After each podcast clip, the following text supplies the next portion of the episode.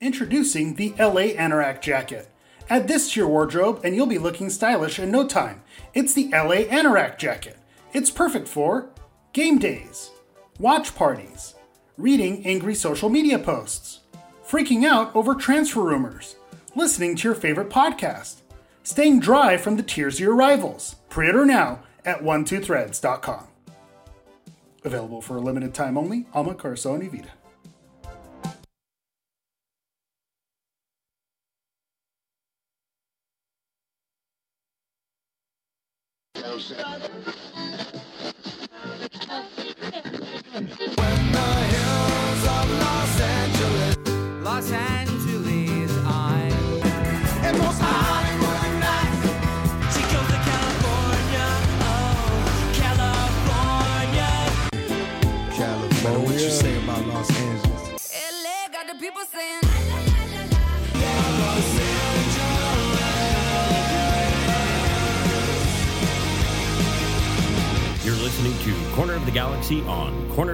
cornerofthegalaxy.com.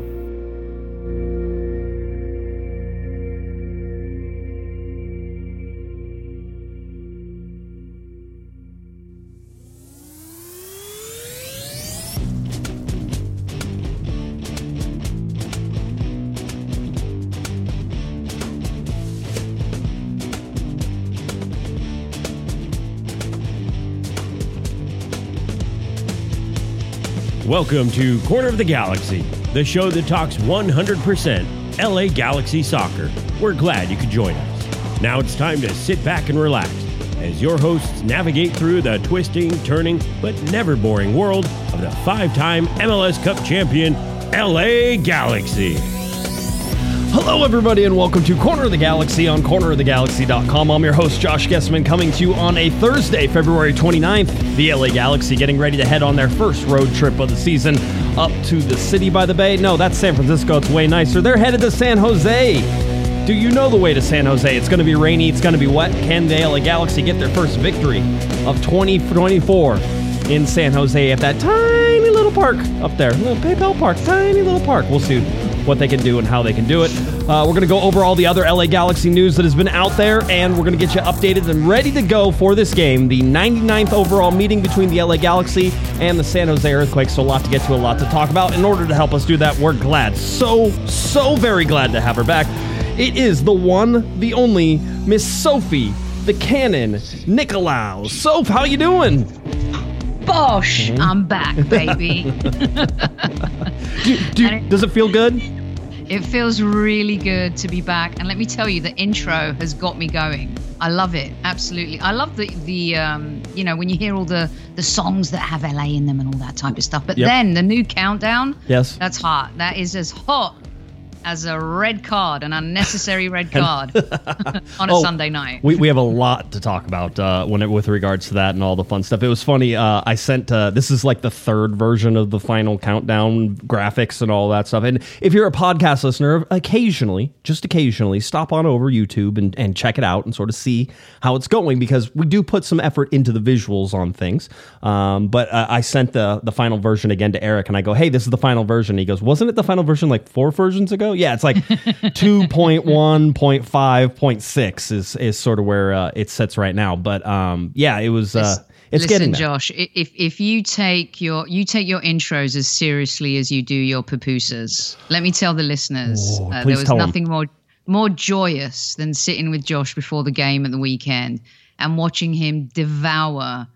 The the happiness on your face is just pure joy to watch, Josh. It, Yes, it had, it made my day uh, to have the pupusas, but it made my day to be there with everybody too. We were there early, and I sort of talked about this on Monday with Alex. It felt like we were there forever. You texted me at like what ten o'clock though, and you were In like, "Hey, can we go yet? Can can we get going?" And I was like, "I'm I'm driving a train right now." I go as soon as I'm done with this. Yes, we will absolutely uh, head on over to that. So, um, but no, epic. It's the earliest I've ever gotten to a game. Even Zlatan and Beckham, uh, that was the earliest I had gotten to a game. Yeah. and we were we were early. I mean, we even had time to talk about Taylor Swift. We did It plenty of time. I mean, epic. deep in depth conversations about Taylor Swift. So no, Yeah. uh, all good, uh, and and we're so glad to have you back. Thank you for coming Oh, it's thank you for having me, and uh, missed everybody, and uh, and I'm looking forward to all of the crazies in the chat tonight to see what they come up with, Oh, what they conjure up. They're already uh, they're already ticking off. I want to start uh, at the very beginning. A very good place to start. Yes, that is a Sound of Music reference.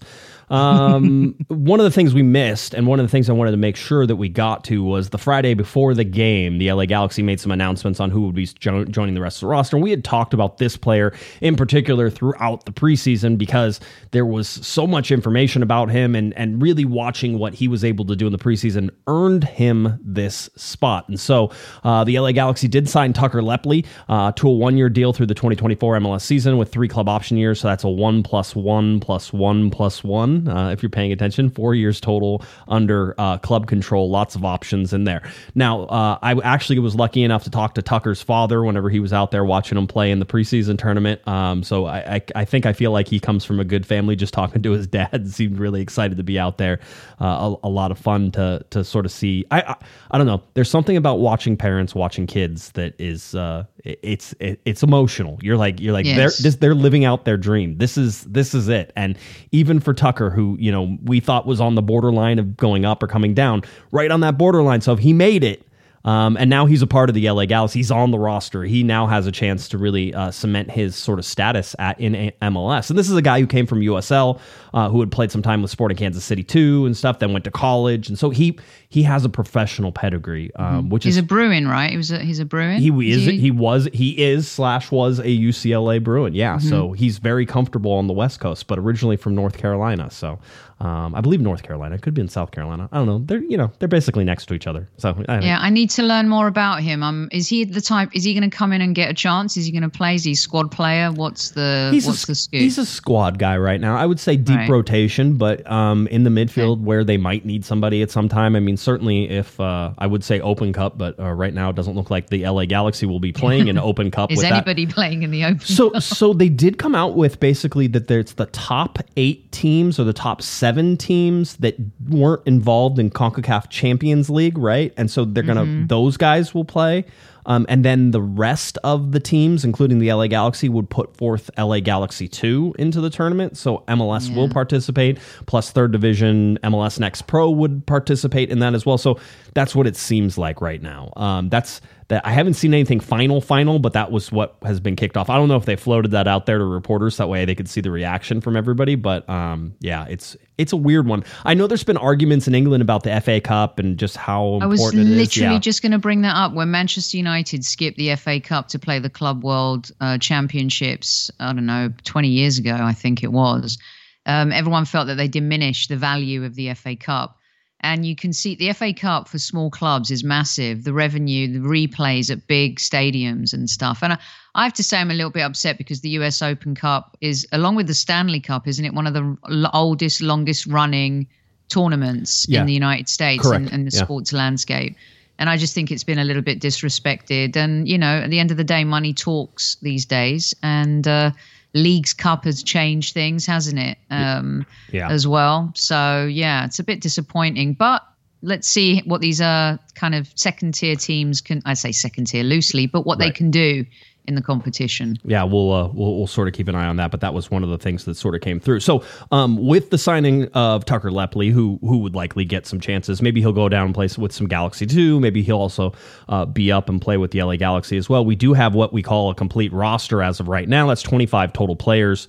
Um, on the roster. Now, here is a little bit of breaking news. If you're not on Twitter, uh, we were able to also figure out what uh, Edwin Cerrillo's contract is. Now, we told you he signed a new contract this season because basically this is his contract year otherwise. Uh, and so I want to be very clear that he has signed an extension to his contract, and that extension is for four years. That's two more years plus two club option years as well. So that leaves Edwin Cerrillo, who was one of the heroes of the night for the LA Galaxy, going toe to toe, nose to nose. You had to find somebody the right height in order to go nose to nose with Messi, but they found one. Uh, still, still taller than Messi, like most people are. I think you're taller than Messi too. So, um, but Edwin well, when I'm wearing my six-inch stilettos, I might be. But yeah. you know, because I missed the end of la- I missed like the last three months of the season from August onwards. I kind of missed it, but. Let me tell you, it, I was looking at LA Galaxy the other night with a fresh eye and an excitement, and uh, I was so impressed with him. And if you were there at the game and you just kind of focused on him and his battle with Messi, I was like, wow, he is he is unafraid. Uh, he was so passionate. He was, you know, um, fit talking um, to rhyme a word with uh, Right. the, the the goat. And I just in the presser, I was so impressed with how everyone wanted to focus on what did you say to him, what did he say to you, and all he talked about was we really wanted to win that game. yeah, And in general, I kind of came away from that with this wow, who, is this team? It, it felt different. The mental felt different. The vibe felt different. Vanney felt different, refreshed, revitalized, able to focus on the squad, the team. Um, when they announced uh, the new signings um, a couple days beforehand, he talked about you know being able to focus on the squad, nothing, you know, not too much being pulled here, being pulled there. So for me, I was seeing it with all a fresh eye. And I have to say, having been at the LAFC Seattle game the day before, which I wasn't too, Seattle were a mess, and LAFC I kind of like felt got lucky. If this team can pull together and you they build on, you know, the the game against Inter Miami, I think LA Galaxy fans will have a fun season. Josh, I don't remember the last time I watched LA Galaxy play and had fun watching them play. it, you know, um, there's a big debate going on right now, and, and sort of, you know, uh, I, on the website Corner of the Galaxy, we had Catamount who put out some Vanney Ball articles and like, what is Vanney Ball? How does Vanney Ball work? What does it look like when they're successful? And I had a lot of people sort of push back and say, well, what you saw on Sunday against Miami wasn't Vanney Ball, and it's like, no, that's what that's what it does when it works. That's exactly what it does when it works. And people go, well, no, he's not a counterattacking team. He's always talked to us, Sophie, season after season about being Yeah. direct, getting in behind. He goes, whenever they're pressing, the way to break the press is to get a couple passes in and go direct, right?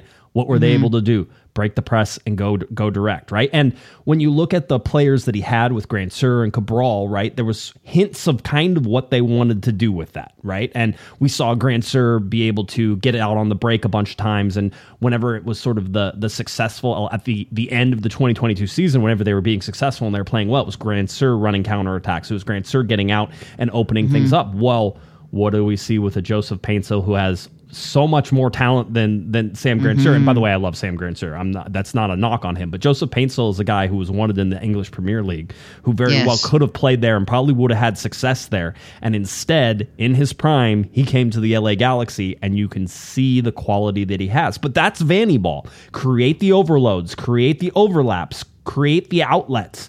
All of that stuff was there the Galaxy didn't need to have the possession just to sort of hold possession. Miami took care of that for them. They didn't need to do it. So the counter Yeah. pressing, the quick things, the quick outlets, that's what Vanney went and again, quotation marks, that's what Vanney ball looks like whenever it's played well.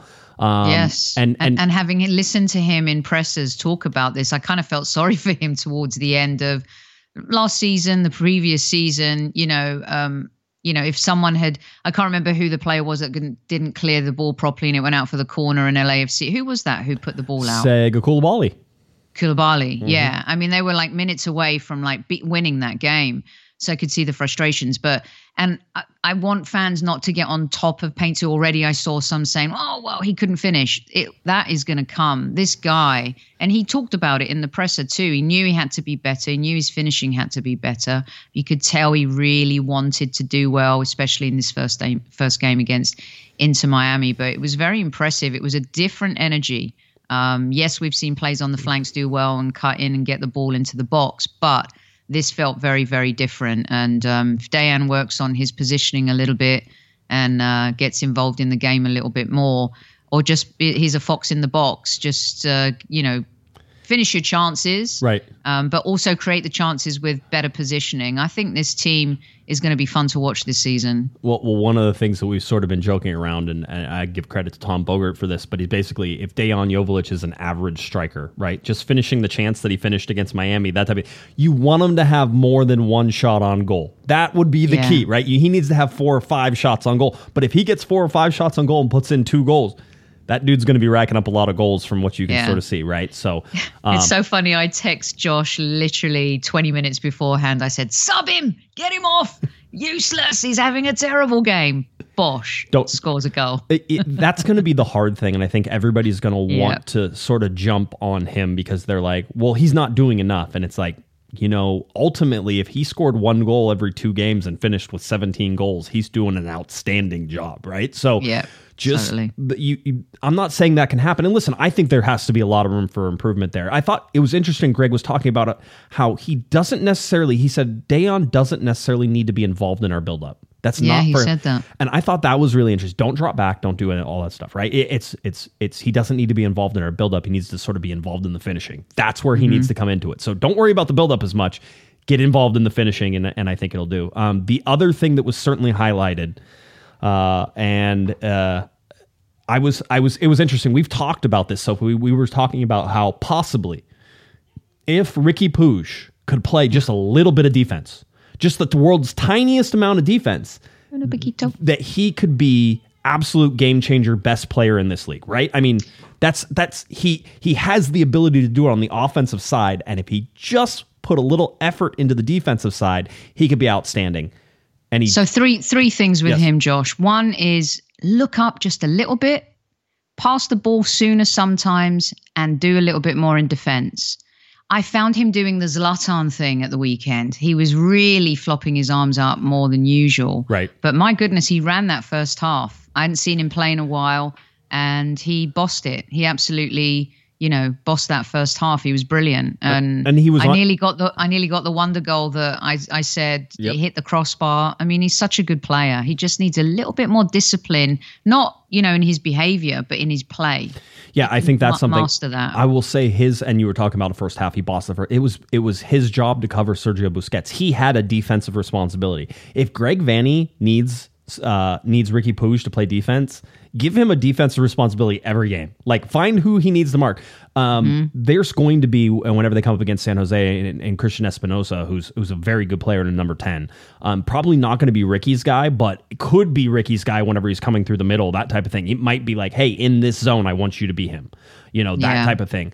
Uh, and I think that will get Ricky more involved in everything. But also, he was able to stay higher. He was able to stay higher up the field. He was able to win balls back. He was able to distribute faster. So all those things I think were were really positive in terms of uh, what we saw from uh, from the LA Galaxy and uh, and from Ricky Puig. And I mean, it's hard to find anybody on that field, Soph, who had a bad game, and that was not usually very hard whenever you were watching. I mean, people want to point to Aude, and I was like, he played absolutely fine. Like there was Yeah. there was no issues there. I didn't have anything. I think that would be nitpicking. And um, the goalkeeper, I loved Bondi, and I was really sad to see him go. We all love Bondi, great guy, but the I, the level of confidence in uh, that back line and the goalkeeper, I don't think I've seen a better defensive performance by an LA Galaxy team in a long, long time. And that unit, you know, together this season as they play together more and grow, Right. but to have the goalkeeper behind them made some great saves, but also just positioning, alertness, distribution of the ball. I just thought it was all a level above what we've been used to seeing over the last couple of seasons. quote of the night came from uh, from Maya Yoshida whenever he told us about what happens on the back line. He goes, "Listen, on the right we speak Japanese, in the middle we speak Italian, and on the left they speak Spanish, right?" And so How that's funny is he? he. Oh, he's. I, I know you didn't get to get to hang around him very much uh, last year. I think he came in after after you had uh, had left for a little while, but um, always the appropriate tenor with what he's trying to say. So always like We're not super happy, but let me tell you about these things. Let me tell you about the funny things. Let me tell you about the, you know, like that type. Between Greg Vanney saying that uh, that John McCarthy's back there trying to like talk to everybody in Japanese, Spanish, and you know whatever, and English, right? Um, and and Maya Yoshida saying that that's how. Because and by the way, the Center for Italian, it's that's uh, Martín Cáceres because Maya doesn't speak Spanish, but Martín speaks Italian, and Maya brilliant. speaks Italian, so they speak Italian together in the center, and then uh, Caceres and Aude speak Spanish on the left side, right? So Yamane and, and Yoshida are, are the Japanese side. Hysterical. I mean, just just It's like great, McCarthy's the translator. right? that's just what I'm sure. That's what you want the guy from uh from from from the rough part of town to be over there to be, as your translator. He's he's a great. John McCarthy's a lot of fun too. Um, and then also uh, whenever Maya Yoshida and, and Mike Gray, uh, Mike rightfully pointing this out, Maya Yoshida trying to get Damien to uh, to split his fine. He goes, if I get Oh, that was fined, we're splitting it with you, right? You asked me the question. So He was so funny. That was really cool. a lot Very of fun. Cool guy. Uh, another little highlight was uh, with his goal scored against Inter Miami on February 25th. Dejan Jovic has now recorded a goal in back-to-back regular season openers. 2023 and 2024, the last players to score in consecutive openers was Chicharito, 2021 and 2022. Just for your information. Now, let's talk about the egregious error in officiating that caused the LA Galaxy to lose and. And everybody wants to argue with me and say, well, Ricky should have made his penalty kick. Won't argue with you, should have, right? But I don't think he's going to get to take very many penalty kicks from now on. Uh, the way Greg Vanney sort of answered my No. response, I was like, okay, cool. Gotcha. Um, but this was, if you are winning in the 88th minute and you go down to 10 men because of a poor call, and then you tie the game because of that call. And clearly, if you watch how that whole play broke down, having another man on the field would probably have been useful to the LA Galaxy. Uh, if you do that, then yes, I'm going to say that the yellow card and subsequent red card, because it was the second yellow, is the reason for you not getting two point two more points than you got. Right. So I, that's a cause and effect for me that seems pretty easy. It wasn't even like it was spread out over 30 minutes. It was spread out over like the last two minutes of the game plus the seven minutes of stoppage time that ended up being eight minutes of stoppage time.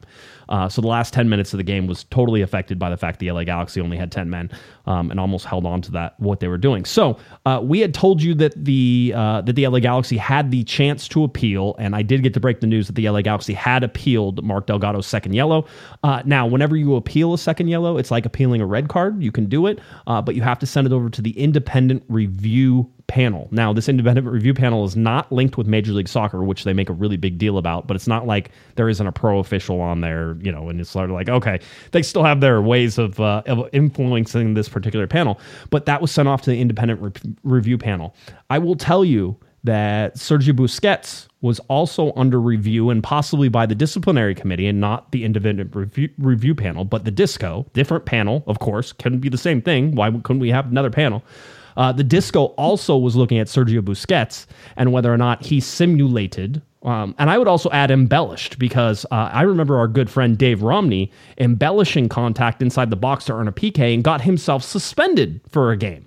And so I would imagine that if you s- get, embellish contact that gets a second yellow that would result in somebody getting a red card and sending down to 10 men, that, that also puts you into a suspension series. So uh, I know that they did look at that. I'm not sure which panel looked at it, whether it was Disco or the independent review panel. Um, but basically, they decided that he did not simulate um, in that particular case, which, if you watch the play, is humorous to say the least.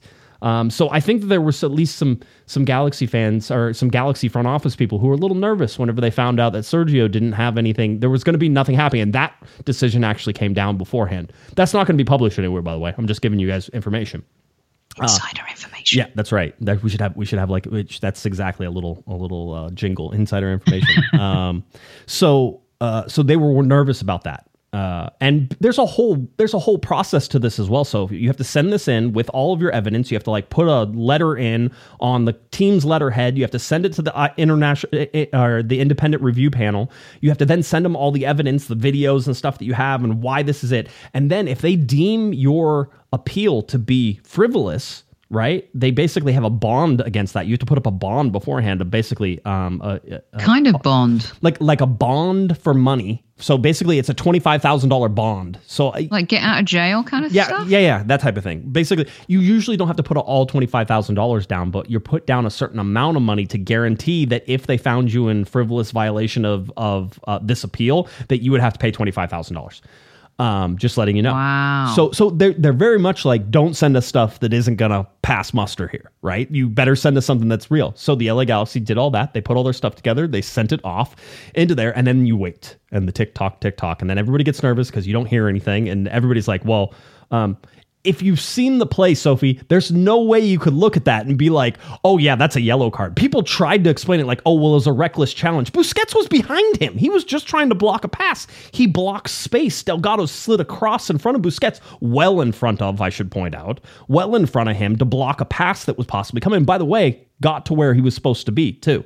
Um, got the ball, did all the things that he did and Busquets kind of ran, almost ran into him. I'm not sure he actually touched him again, but ran, almost ran into him as he came by.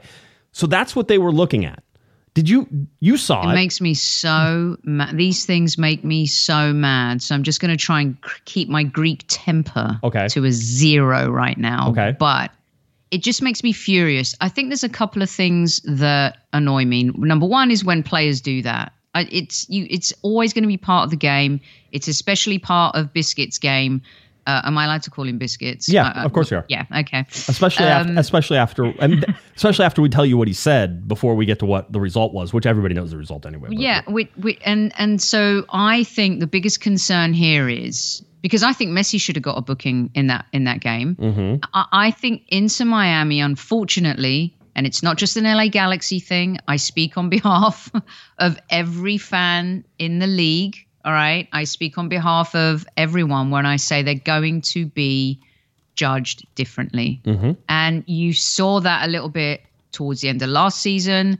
You saw that you've seen it in the game, the first game of this season with against us. And I think that's the biggest issue that fans have. Let's be equal. And it's annoying. It's like the officiating in the Premier League this year has been horrific. And we were talking about multi billion dollar businesses here, Right. massive decisions being made. And I'm not being funny. That was Messi's best eight minutes in the entire match. Right. Don't at me. Don't come at me. He didn't have a great game. All right. He was in our midfield's pocket for most of the match. Yeah. And then the minute that spare man came into play, that's when we saw the best of Inter Miami and LA Galaxy paid the price for it. And it it's a hor- horrible decision. And in and I think Busquets should get a retro yellow for for what he did. That's what I think should have happened. which would have been his second yellow. Which, by the way, if you Which remember, yeah. yeah. Which, but the other part about that is that he also didn't get yellow card for pulling down Joseph Paintsil by the Right. shoulder in the first. And everybody was like, "What? Uh, what do you mean he didn't get a yellow card?" They gave it to Gressel, I think, for arguing. And it's like, and if it's um if it's mistaken identity, I believe VAR can actually go in there and say, "Hey, you got the you gave the card to the wrong person." I that might only be for red cards, but for, it should be for. There's a couple things. IFAB, which is the international organization that puts together all the rules for for football, right? Um, al- and, and basically allows IFAB is sort of the one who says yes, you can use VAR, and here's what you can use it for, right? Or they go over the laws of the game. Oh, you can have five, you can have five subs now instead of three subs, you know that type of thing. IFAB is the one who comes up with those. IFAB has been suggesting. Uh, and people are waiting, I think, to implement it. That a second yellow card should be able to be looked at by VAR. Uh, it is not right now. You it's stupid. because it's a red card. And if it's a red card, you should be able to look. The bottom line is if it's a game changing thing, like a yes, second yellow card that ends up being a red card, you should guarantee to get it right. You were talking about how bad of a mistake it is. Obviously, we've talked here on, about the replacement referees. Somebody somebody brought up a very good argument that what is this going to cost Major League Soccer a couple more million dollars, right? And so it costs them a couple more million dollars to give the pro the PSRA re- referees, right? The PSRA is their mm-hmm. organization. Uh, to give them what they want. And do you really want to mess with this multi-billion dollar league that has Messi Exactly. and you're trying to sell all this stuff and you're trying to tell everybody that oh the officials aren't really screwing anything up it's fine they somebody did it looked at it and and, and i can't verify these numbers i don't know but i saw this statistic quoted that var is up 350% over what it was before so they're using var to save these officials who don't know how to officiate games but when var can't be used in a game-changing situation like happened in the la galaxy it screws everything up why is MLS worried about, you know, 2 million, 3 million, 4 million, 5 even 5 million dollars. I if just get the officials make a deal, get them back in here so we don't have to deal with this crap anymore because it is. It's ruining the game and they pretend like it's not. The guy who uh, refereed the LA Galaxy game it, no offense to him. Normally, coaches normally does um, like League One championship, uh, uh, the the League One USL League One games, which is third division, third division soccer, right? So normally does League One, comes up and has to referee Messi, Messi and Busquets and Jordi Alba and Ricky Puig and you know all these big. He has no idea what he's doing. I'm pretty sure his normal day job is he's a DJ. I was going to say he looked like he just stepped out the bar. Yes, You know, Well, that would probably be correct. and by the way, I think I, I think it would be really unfair for us to sit there and be like, "Oh, well, he's just crap," and the whole. It's not his fault. He set up to fail. He hasn't been brought along into the situations to be able to handle what he was put into. Exactly. Right. And it was it was made more difficult for him because I thought Inter Miami, it's one of the dirtiest teams I've seen play. Um, they came to play a little rugby and um, like Don Revie's dirty Leeds from back in the late in the seventies. Uh, there were some horrible challenges and cheap shots and a lot of those dark arts that they just weren't getting away with. So it was a lot of stop and start, stop and start, especially in that first half. In the Right. second half, I think the ref started letting some stuff go. But still, yeah, you're setting them up to fail. It's not fair. And you're also, you made a great point, Josh, about he's coming in and he's refing. He's going to be intimidated by Messi and Busquets and Jordi Alba. It's just a fact. I mean, Luis Suarez, forget about him. I mean, the, the guy needed a, uh, he needed a bed. Yeah, he needed Um, after he the needed, first he 10 needed minutes. a wheelchair. Is what he needed. He would have been more Uh, mobile you that said way. it. I didn't want to say it, That's- but there you go. He needs wheeled Yeah. around. That's the only way that I think he's going to be mobile. So anyway, uh, looking at Delgado's yellow card, looking at all the things that happened, we told you about the inside information on Biscuits or Busquets. Um, either one is perfectly acceptable on this particular show now and forever. Uh, Mark Delgado has had his second yellow card rescinded, therefore his red card is rescinded, and Mark Delgado is available for selection this weekend against the San Jose Earthquakes. I found it hysterical that I was looking at graphics for the San Jose game and it wanted to show cards for the LA Galaxy, and it shows one red card on there. And I'm like, it's it wasn't a red. it wasn't a red, okay? Mark Delgado didn't get a red card. I want you to be very clear. It was rescinded. It has gone away. It never happened, except that everybody says, well, ne- great, now let's drop the ball with Mark Delgado on the field and we'll play that last 10 minutes and see how the LA Galaxy do and if they can hold out with the with the one nothing win. Uh missed chances, Sophie, absolutely. I'll agree it 100%. They had some chances. Mm-hmm. Also, they had uh they had a goalkeeper on the other side who was uh was standing on Oh, he was having head. the game of his. He was having a great game, wasn't he? Amazing. He was brilliant. Amazing. Yeah, So he, he- had an amazing night. It made it harder. he was he was outstanding as well. Uh, Drake Callender uh, for Miami. So uh, you know, tip of the hat to that, and that's where we go. So the LA Galaxy finish up that. Now, if you are a fan of this show, Sophie, like so many of the people in the chat room, um, remi- reminder that you yeah exactly reminder that you can ask questions during the show. All you have to do is put in a super chat. One dollar is enough. That's it. One dollar gets your answer question answered here on the show. Make it rain. And so we're always inviting those as we go. And uh, if you put it in there, I usually get to it. And if I forget about it, usually the chat room lets me know if I forget about it. So uh, we will get it. But the other part of the show that I know Sophie loves is spreadsheets, Sophie. And I just wanted to go over some of the spreadsheets that I have that are now adjusted and ready and waiting for this season. And the first one should make everybody jump up and down in their chairs, in their seats, in your bedroom, jump on your bed, you know, watch out for your significant others, your children, your dogs, pet, your cats, all that. Before you jump up and down, make sure the area is clear. I'm going to show you the LA Galaxy's DP minutes for 2024. All right. Now, I would like to point out that the LA Galaxy's designated players played a total of 48.3% of the total available minutes over 34 games last year. 48.3%, less than 50% of the minutes that year, right, were not played by the LA Galaxy's designated players, right? So oh, more than 50% they didn't play. That, of course, happens whenever you have Javier Hernandez with the season ending injury. In just the first game of the season, so 34 games, now still 33 games to go, the LA Galaxy had what? Not one, not two, but three. All three designated players played in the game. The last time the LA Galaxy had three designated players playing a game was the game against Houston last year, and it was like somewhere in the middle of the year. That was the last time. It was actually, it might have been in March, was the last time last year they had all three designated players on it. Yeah, it's been a long time. So the Galaxy, for about 20 minutes, a little less than 20 minutes, but about 20 minutes there, had all three designated players playing on the team, and all three of them played in this game something you don't see a lot of.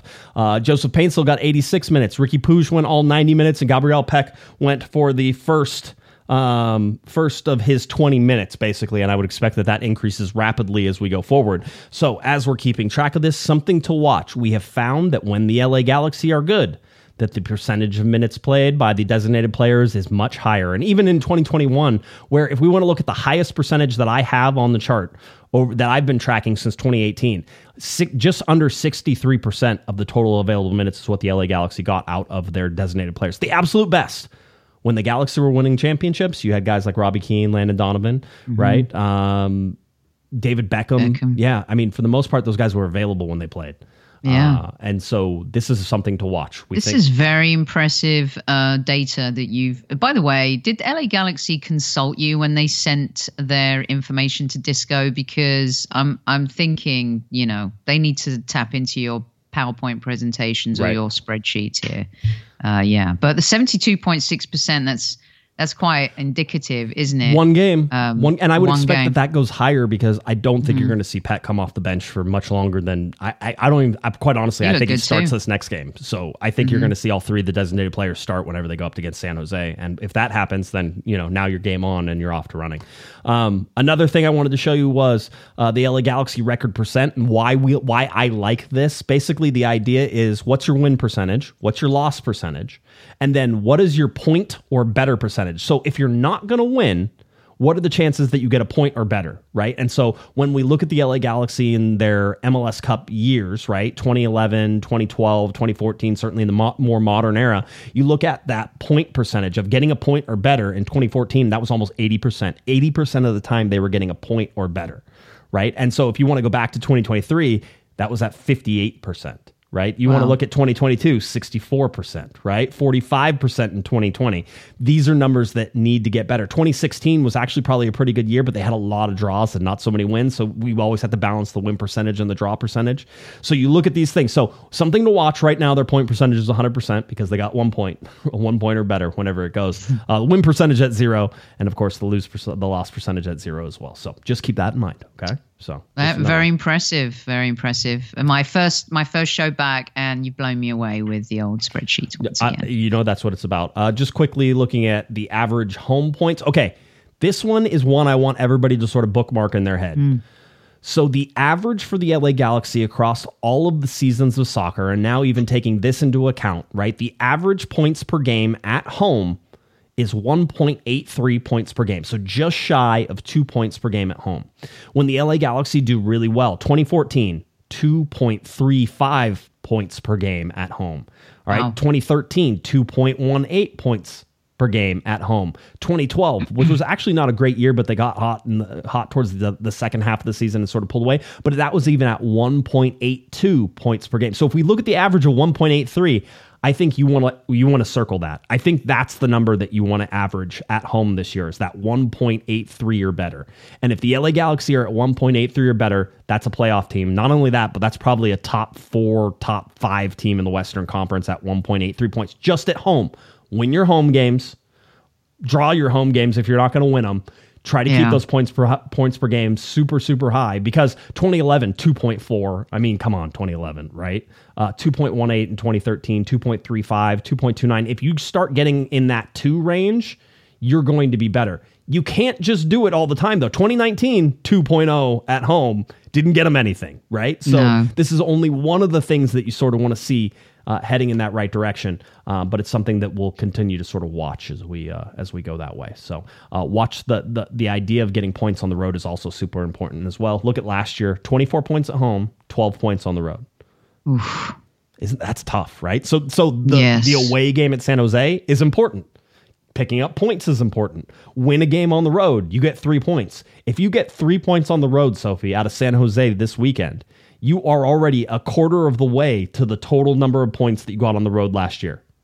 Yeah. You know, Josh, um, LA Galaxy have to improve their home home record. You you you just said it a couple minutes ago. Win your home games. If you can't win them, don't lose them, right?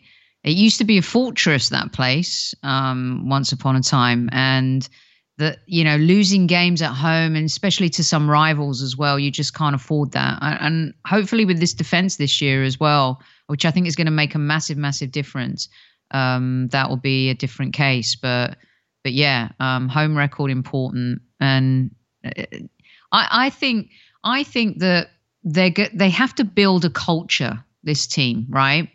So looking at what you're saying and looking at the teams that were successful previously, you know, they built a culture, they built this vibe, they had this um, not invincibility about them, but they were really good sides that were really tough to beat.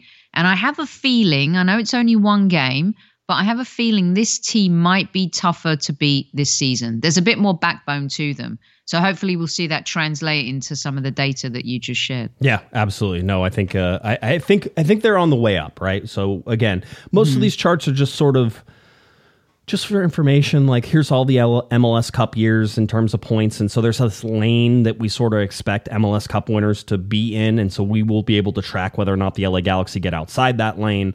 Uh, this is overall every season the LA Galaxy have ever played, from their best season ever to their worst season ever, is all sitting right here.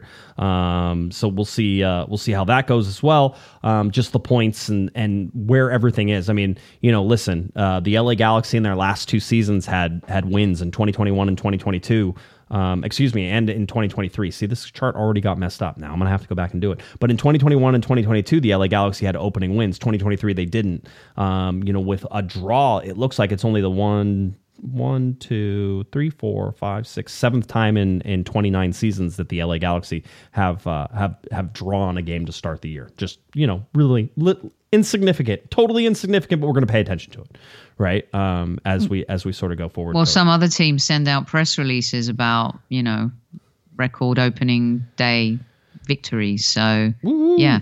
Good job. awesome. Uh, LA Galaxy average points per game right now we're at one, and we'll sort of watch that again. The average 1.47, that's in total. Um, that's a pretty interesting number. That usually means that if you can get up over that 1.47, that you're probably a pretty good team. The the average here really is sort of an average number. Um, so interesting to watch. But 1.79, almost the twos in 2010 and 2011. Uh, you know, 1.6 in 2012. So um, you know, there's indicators throughout this that we can sort of follow and sort of see how this this LA Galaxy team goes. Um, so we'll keep an eye on that. That's 2017. 2017. 2017. 0.94. It's, I mean, 2020 isn't as bad and knowing that they didn't play as many games but if you went and actually like started to lay out some of the points per game and then the goals given up per game and stuff 2020 was worth worse than 2017 um, and so it's really hard to sort of say oh which one which one of those seasons was worse? Well i've lived through both of them. 2017 was really bad. 2020 might was probably worse in my mind. Um, but there's lots of records 2017 has including uh, getting a, a wooden spoon uh, that lived in my office for a year. So uh, hopefully, hopefully we won't have to go back to that again. Let's get through through some standings as well. Uh, the Eastern Conference, uh, we talked about it. Miami four points. They played two games. Uh, everybody else has only played one. Uh, so that's probably why they're up there. But DC had a really interesting Benteke uh, three goals. Uh, woo, there you go. Um, that was an interesting start. Columbus uh, with three points. Charlotte in front of sixty some thousand people. Uh, got That was the- amazing. got the win there. Um, so that was interesting. Philadelphia, Chicago, Montreal, New York, Cincinnati, Orlando, Nashville, and Toronto all tied, and then Atlanta, New York City, and New England all lost those games. So uh, Western Conference out there, the LA Galaxy not in 13th. We told you about that on Monday. They are currently in eighth uh, and sit just two points out of first place. What do you know? See, isn't that fun? We can, I, I love early season stats and uh, and all that stuff. It's easy to keep track of. Okay. Yeah, I also love how everyone kind of went over the top with the Timbers result. Um, you know, because everyone expected Phil Neville to. It, you know, it's they, they they've got a couple of really great players up there, and uh, no one was expecting them to score four goals. No. but the way people get carried away after the first the first match. I mean, I, I'm not getting carried away by saying I think LA Galaxy are going to be better. I, I do. I think they're going to be more competitive. I'm not going to say they're going to win MLS Cup, but this team should be going to the playoffs. If they don't, massive disaster. But yeah, people get carried away, and they certainly did with the Timbers. Um, let's see if they're sitting at the top there. I, I saw, the I saw. M- I saw MLS playing the whole are the LA Galaxy back and as an LA Galaxy homer pod that we are I will tell you don't ask that question after the first game you you won't know the answer to that um, I'll certainly say that uh, that there's positive there's there, it's optimistic and and that's something that I think everybody should feel if you didn't notice it on the players if you didn't notice in their eyes or in the in the sort of the just the way it felt in the post game so if, if you didn't notice it on the field if you didn't know you should be noticing all these things sort of put together it's it's interesting to see one what Will Misselbrook is doing just with the branding and with what he was able to sort of pull off with the mm-hmm. the absolute party that was on Sunday night. I mean, what a rager. I mean, it, It was. it was- it, it, so, sometimes it's hard to see incompetence whenever it's like right in front of you all the time. Like you almost get beaten down by the incompetence. You're like, well, I mean, look, they kind of did something good there. All right, well, that's good. Then of course you see a real professional step in and sort of you know like step in and like what? No, this is all wrong. What are you guys doing? And now you can see it again. There's a gap, and what Will I think Will Misselbrook was able to do is out is pretty outstanding, especially with just the branding. And by the way, the lasers. I mean, the lasers always help. So for, you know, I'm I'm a big fan of lasers. So I mean, they pulled out all the stops for that. I, I felt like um, when Paintsil uh, was talking too, I was like, not every game is like this. and I hope, I hope that the team does play well and it brings fans back. right. Uh, because these these plays deserve it. And like I said, I've been away a while. Even the vibe among the staff behind the scenes, I thought was totally different. You walk down the halls, it feels totally different. Everything feels totally different. It- it not again, not to uh, not to sound like like a homer, but what the LA Galaxy and, and the staff and, and even on the PR side, what they were able to pull off and do. I mean, listen, we had internet problems because there were so many people on the internet. like crazy, It was crazy. crazy, right?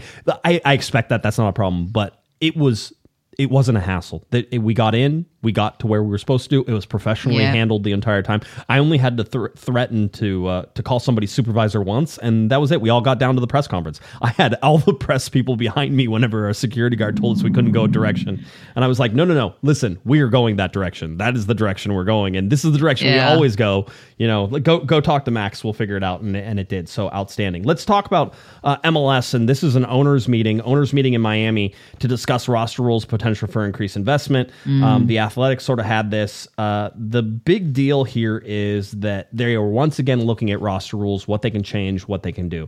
Um, they had uh, they had a, a- sort of a an announcement coming out of it that said you know, we think we're really close on on making some significant changes, and we just want to make sure that we have those changes, that we know what they are, that everybody's prepared to sort of accept these changes, and that we're going to go forward with this. Now, it's too late. They had a chance to do it in the offseason, and they should have done it, um, which would have allowed more investment. But now they're looking at everything that that again, messy messy league soccer has sort of been able to bring them, and I think that there's undoubtedly going to be more investment in the league and in everything. What else. do you what do you do you know what do you think's going to happen, Josh? If you had a hunch, what would you say I'm is going to is it is it another DP? No, Is it I don't think so. I don't think there's going to be a fourth DP. I think that's one of the worst ways. I think some of the things that they could do um, is certainly take the cap hit of DPs and lower those. Right, right now Mm-hmm. they're like 600 and they're they're a maximum hit on the cap, and you have three players that account for 25 percent. I think it's 25 percent of the roster. So three players will account for 25 percent of the salary cap. You can't have that. They should be at whatever. I think it's. Tw- Right. I think it's eight point something. If you take 20 divided by the cap, and you could figure out what the percentage is basically uh, inside of that. But they need to just take up their own space in that. And I think if you lower that, that allows you to spend more money of cap money on other players, right? Instead of just the designated players. And so, so that's one thing I would do. I think you increase the salary cap as well. I think that bumps things, and you say, okay, you know, it's at six million dollars. We're going to take it up to eight million dollars, two more million dollars that you're able to spend underneath the cap. I do not want to get into this thing. I think TAM and GAM are there, and you can use them and just leave them sort of be. And TAM is sort of going away anyway, slowly and surely. It's eventually all getting converted over to this general allocation money stuff.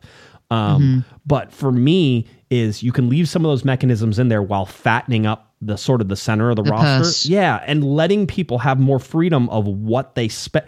If you want to spend money on this guy under the cap, that's cool, but you could have had two or three guys for that. I want people to be making those decisions. And I think if you make those decisions, then there's a difference in strategy. There's a difference in all this. So, you know, uh, spread out across 20 players because it's 20 roster players who are the senior roster, which accounts for the salary cap players. Everybody outside of that, the 10 players that are signed outside of the 20, don't count against the salary caps So they're like non rostered or supplemental roster type thing, reserve roster. Um, so you have 20 players.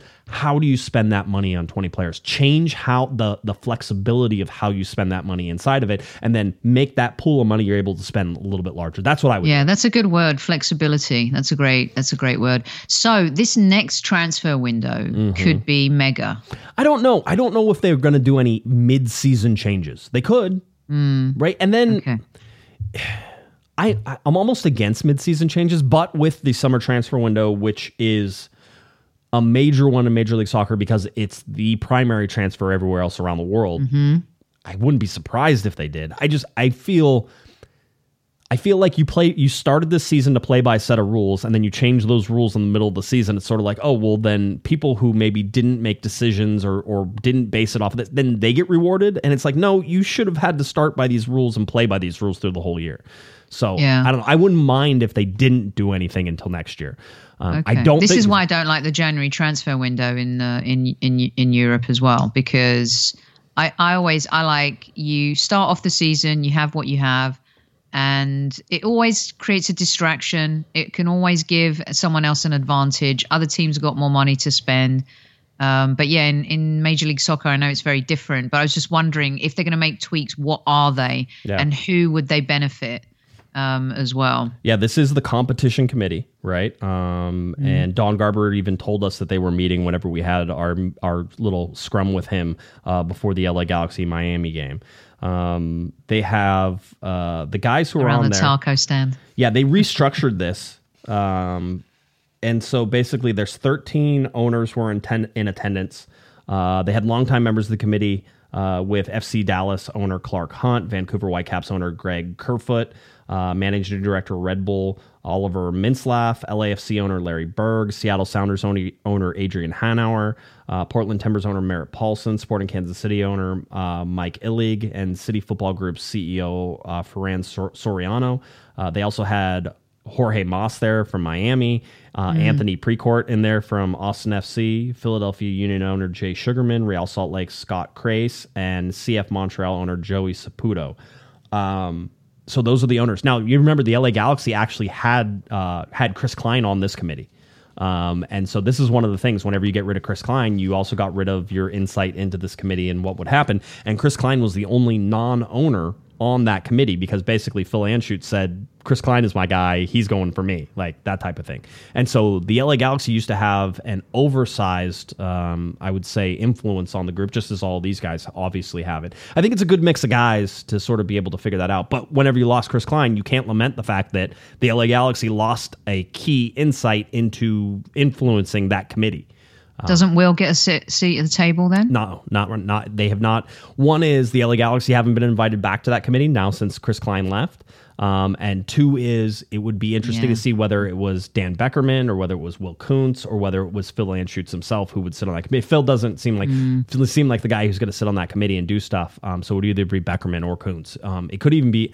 I would imagine Kuntz. It, it would would probably come down to, especially for a guy who wrote some of these rules and who managed teams and did stuff in Yeah. in the Major League Soccer office. So that's just a heads up on all the things that are sort of coming uh, for that. I want to get to some super chats before we go on and preview this game against San Jose So because this is good on the road for the first time. Uh, there's going to be some weather. It's going to be goofy. Um, so we'll sort of see what the LA Galaxy can do against a younger, I would say, much more uh, fit team uh, in San Jose than what Miami. This will be a harder game than Miami. It absolutely 100% will be a harder game than Miami. I was going to say, like, I think that the LA Galaxy are going to play a lot more tougher teams defensively. I, didn't, I wasn't impressed with Inter Miami's defense at all. That LA Galaxy should have won that game 3 4 1. Yep.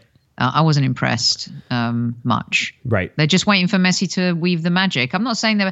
Um, who's the kid that's out injured in midfield? Creme's um, uh, having a, a brain a brain for- for- fart for The- Miami, into, Mi- into Miami. You're you're Yeah. on your own on that one. Yeah, yeah. Uh, he's he usually helps Busquets a lot in midfield, um, and it, without him, you know, he'll struggle. But yeah, I wasn't I wasn't particularly impressed. But of course, they're going to win games. So they've Right. got a world class player who can change the game on a whim, which he did. Right. Uh, Eric, uh, $2 super chat, Alesso for the July 4th game. I think they're going to, I heard that they're looking for other um, DJs. One for that that's going to be a constant thing at LA Galaxy games, which is kind of fun. But obviously, uh, that they're looking for you know up and coming DJs, some guys who can sort of go in there and throw their own spin on stuff pre-game. I think they're trying to make being in the stadium a little bit earlier, being in your seat, being ready, more of a party atmosphere, a little more of an upbeat thing that you want to be there for. You know, the DJ set that's going to hit. That's you know 15, 20 minutes before kickoff. Yeah, yeah. So it's, good- a good idea. They do it a lot in the Premier League as well now. Um, nice.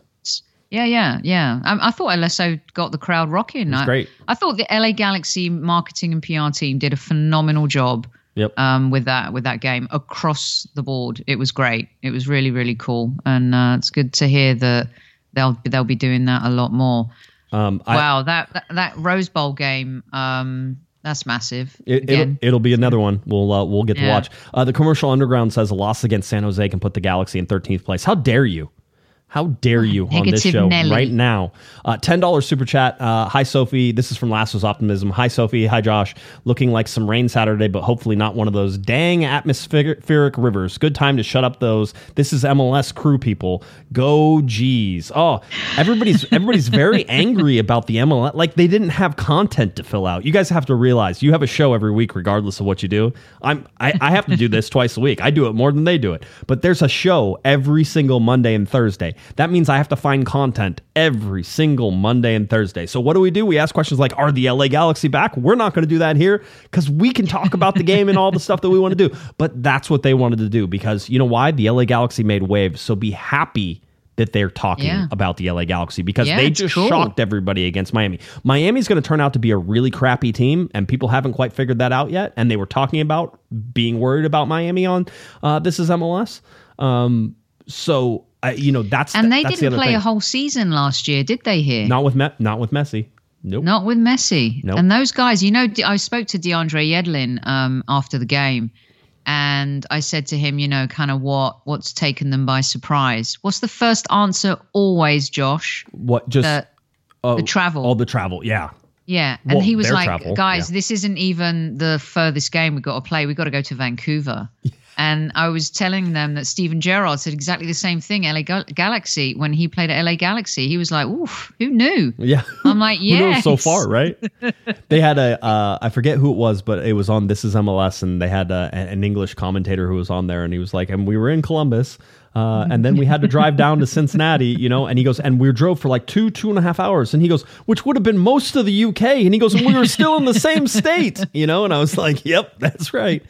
Welcome to MLS. Uh, let's Yeah. see. Uh, Philip puts in a five dollar super chat. and Says, "Will San Jose put another clan clown banner up for us? Who takes Chicharo's spot with the dance? I think Ricky will take that uh, one hundred percent. Whenever. Oh yeah, he'd that. be happy to take on that uh, responsibility. That's right. So, um, as we look, You know they have a Greek player, um, Nikos uh, Tsikaris. oh, on on, he's he's on actually half Greek, half yeah, half Greek, half Portuguese. He plays for the under twenty um, USA team. nice. He's, he's young. He's eighteen. Um, I don't know if he'll play, but anyway, just a, a little Greek tidbit there for you.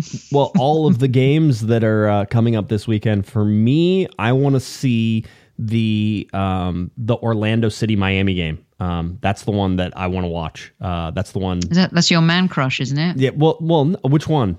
Well, Pata, Orlando. uh, Orlando. I, I, I do like me some Orlando, um, Yeah. but not. It, it's, it, it's just an interesting time. I think Orlando is going to be the much better team, and I think they're going to smack Miami around. So I'd like to see that happen, um, and and sort of put it down. So um, that's that's one of those things. But if you're looking for any of those games, all the games playing on Saturday except for the one on Sunday at 11 a.m. Uh, New England hosting Toronto um, on that one. So keep your eyes on uh, on all that. Seattle, Austin might be an interesting one. San Jose, LA, of course, uh, there at 7:30 p.m. And that's one we'll, we'll turn over to San Jose hosting the LA Galaxy coming up on Saturday, March 2nd. This game scheduled for 7:30 p.m. Are you ready? I have kickoff time for you. I specifically made a phone call today to find out what kickoff time is because MLS has suddenly started hiding the kickoff times. All right, so. I'm gonna, as of right now, we think we have figured out what the code is. All right. And so What you're going to do is you're going to take the start time advertised by Major League Soccer, which is 7:30 in this particular case, and you're going to take and add a very easy number to add, which is 10 minutes. Your kickoff will be 7:40 p.m. So there's a 10 minute lead in. If you look at the game against uh, Miami, it was a six o'clock kickoff or six o'clock TV start time.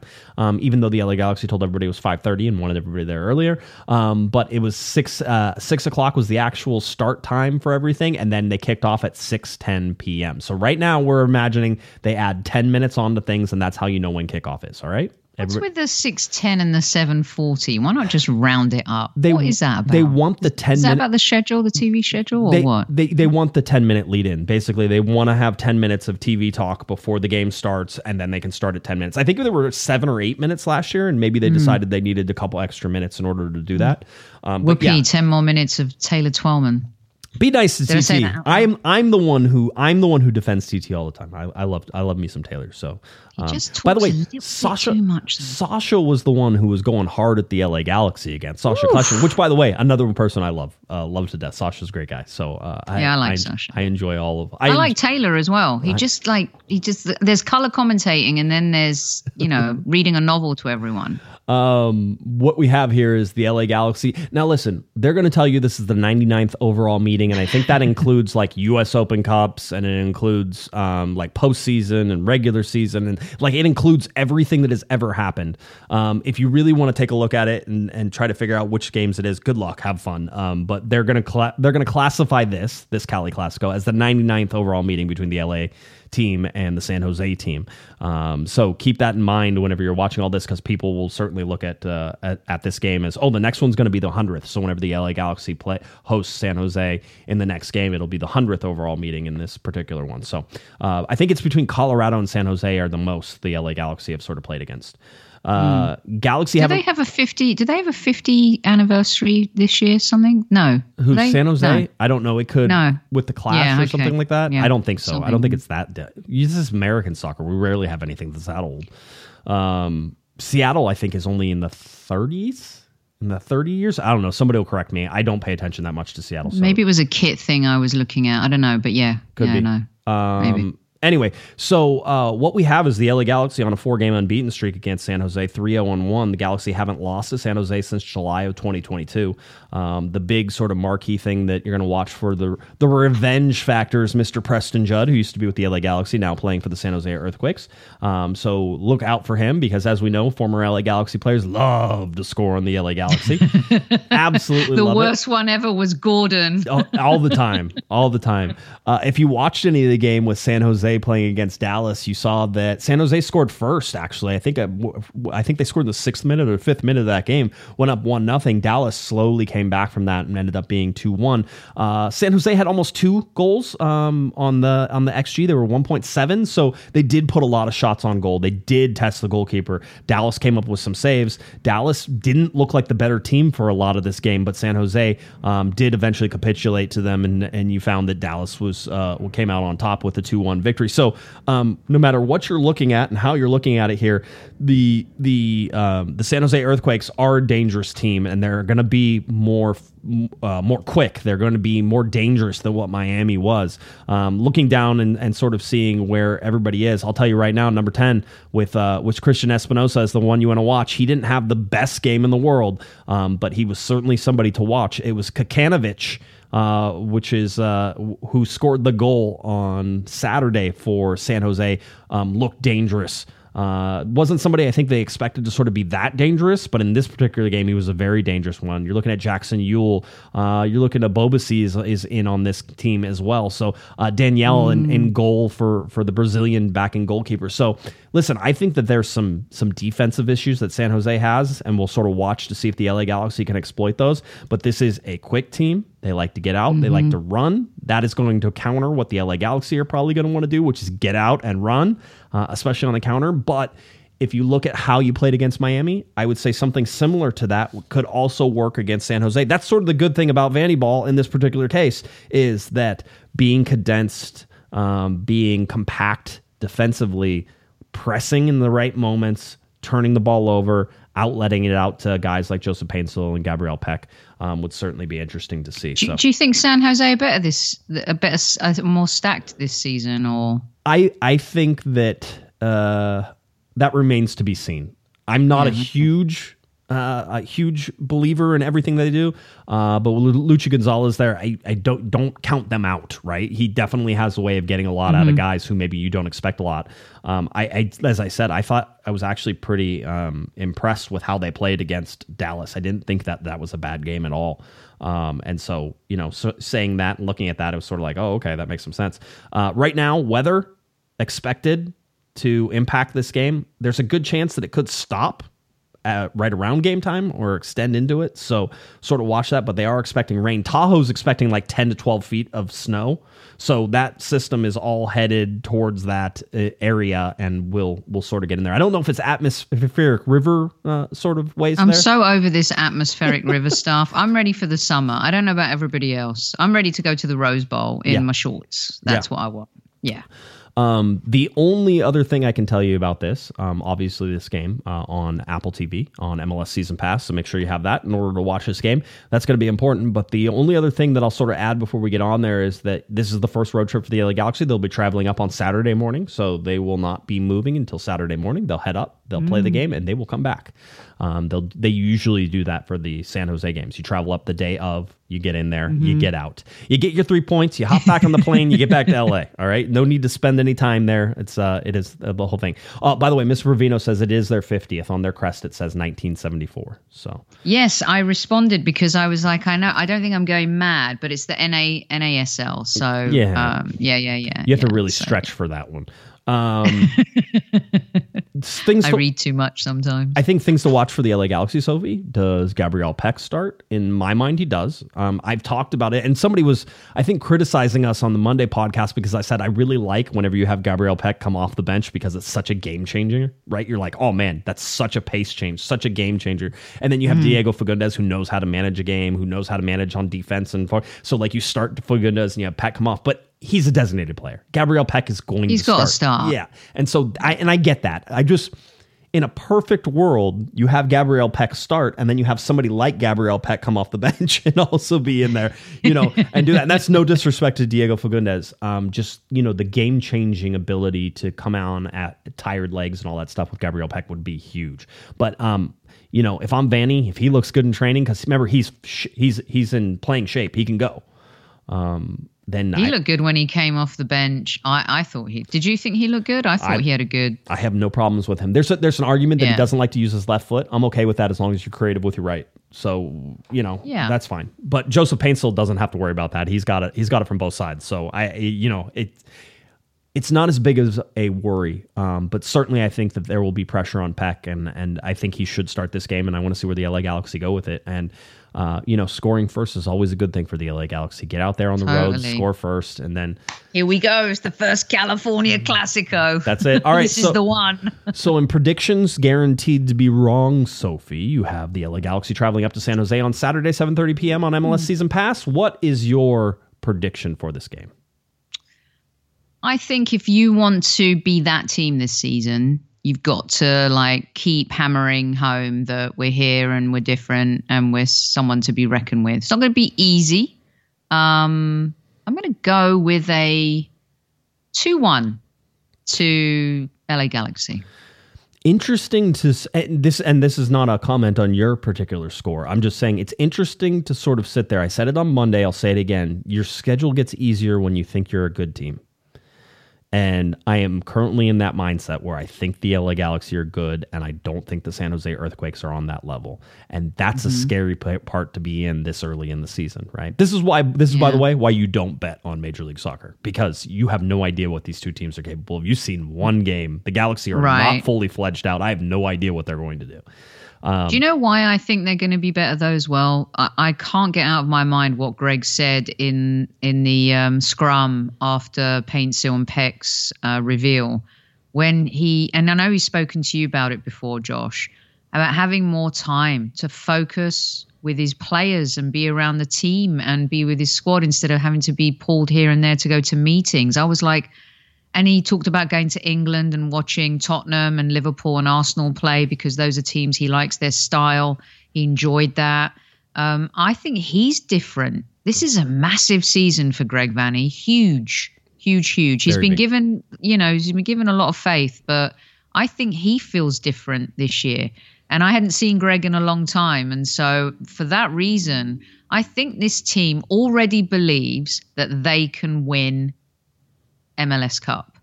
Yeah, They can get to a final. I think they've got that belief already, and they haven't even started yet. I need them to not get beaten down by things that just happen. Like the Miami game would have been perfect. Had mm-hmm. they won that game one nothing, they are like, we told you.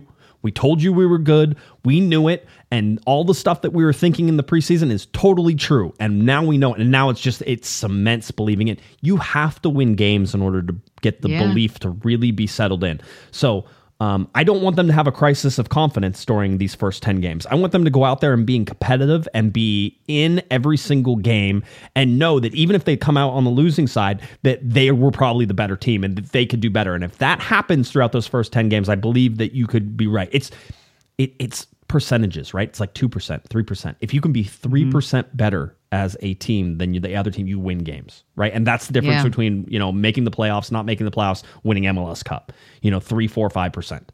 Um, the LA Galaxy need to believe in that three or four or five percent, and they can't do it without winning games. So I would love to see them go up to San Jose and get a two nothing win, which is what I'm going to call two nothing win. That's that's stupid. Um, that's stupid in the face of everything that you know about Major League Soccer and travel, but it's a short trip. Um, the Galaxy are very much rested. It's been a week. If you're going to take points on the road from a team that I would consider they're inferior right now, then this is the place to do it. And again, the schedule looks so much easier whenever you're a good team.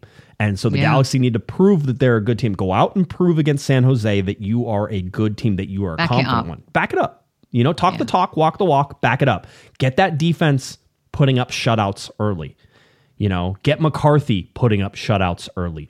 Don't let the confidence get rattled early in the season. You cannot afford to do it. I, I want to show you this chart That's before, great point. before I leave. Um, and this is all the games the LA Galaxy play. This is their 34 game schedule. Look at how front loaded this schedule is. Uh, March, five games. April, four games. May, six games. June, five games. July, five games. Then they go into the break, the month long break for Leagues Cup, right? One game in August. They come back for four games. They come back for three games. When you look at this, there are only se- there are only eight games, Sophie, that are played after Leagues Cup Wow. right? Or seven games. I forget which way the August one goes, whether it starts at the beginning or whether there's one more in the beginning of August. I'd have to go back and look at it without this thing. But there's seven or eight games, and that's it after Leagues Cup. Everything that is going to happen in this season, for the most part, is going to be set up by March, April, May, June, July. Well, May, June, July, especially, that is mega right there. Huge. That's- is there an international break?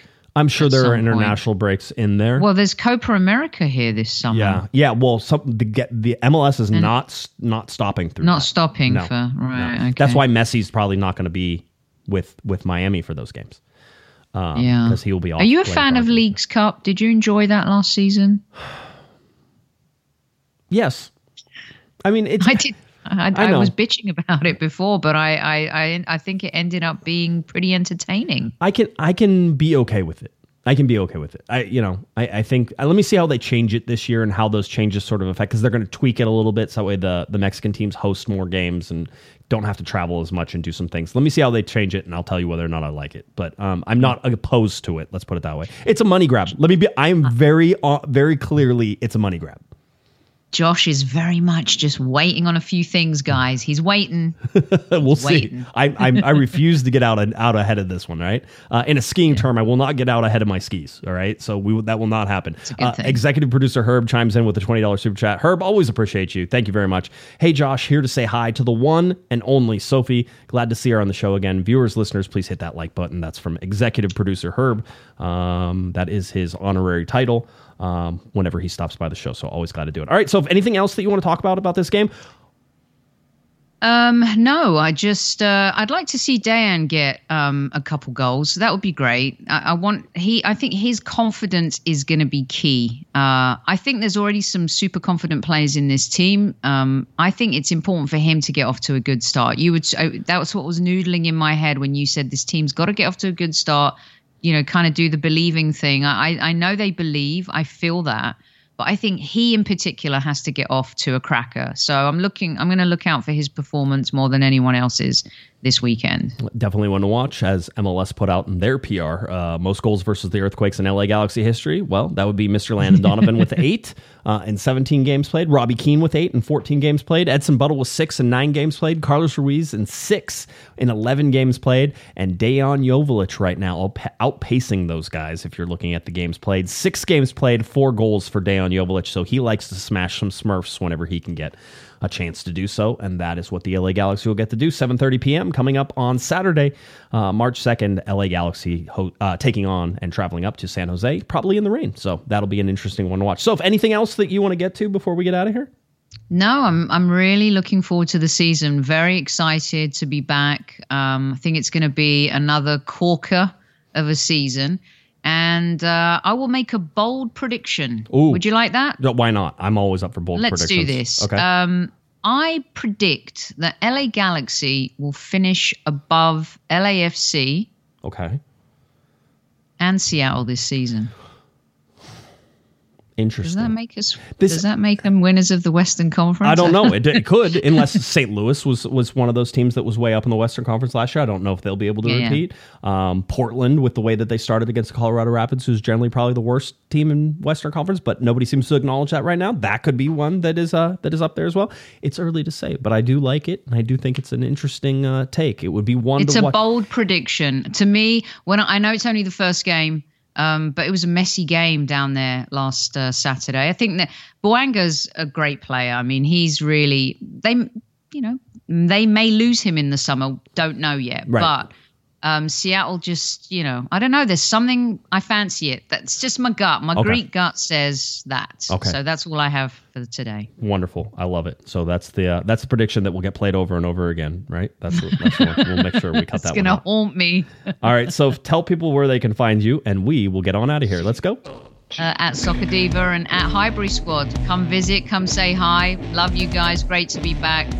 And thanks for all your kind words and lovely messages. There you go, Miss Sophie, the Cannon Nicolaou. Thanks, Sophie. We appreciate it. If you're looking for me on Twitter, at Jay Guesman, at Galaxy Podcast, head on over to cornerofthegalaxy.com. Uh, like this channel if you're here. Like this video if you're here. Go on to all of our different Spotify's and all the different places you can watch us Spotify, Apple Music, all those fun places. Like our podcast. Get your friends to listen to us, all right? All right, for Mr. For Mr. For Miss Sophie, the Canon Nicolaou. I I'm could um, be Mr. too. that, either way, it works. I am Miss Josh Pato Guesman, and you've been listening, you've been watching to Corner of the Galaxy on cornerofthegalaxy.com. Have a great one, everybody. You've been listening to the Corner of the Galaxy podcast on cornerofthegalaxy.com. You can follow the show on Twitter and Instagram at Galaxy Podcast. And be sure to check out and subscribe to iTunes, Stitcher, and Facebook by searching for Corner of the Galaxy. Fans, we thank you for listening. We ask that you be kind and courteous to your neighbors as you leave the podcast. We thank you for joining us and look forward to seeing you again. Until then, I'm Michael Arajo, and on behalf of the entire Corner of the Galaxy crew, goodbye.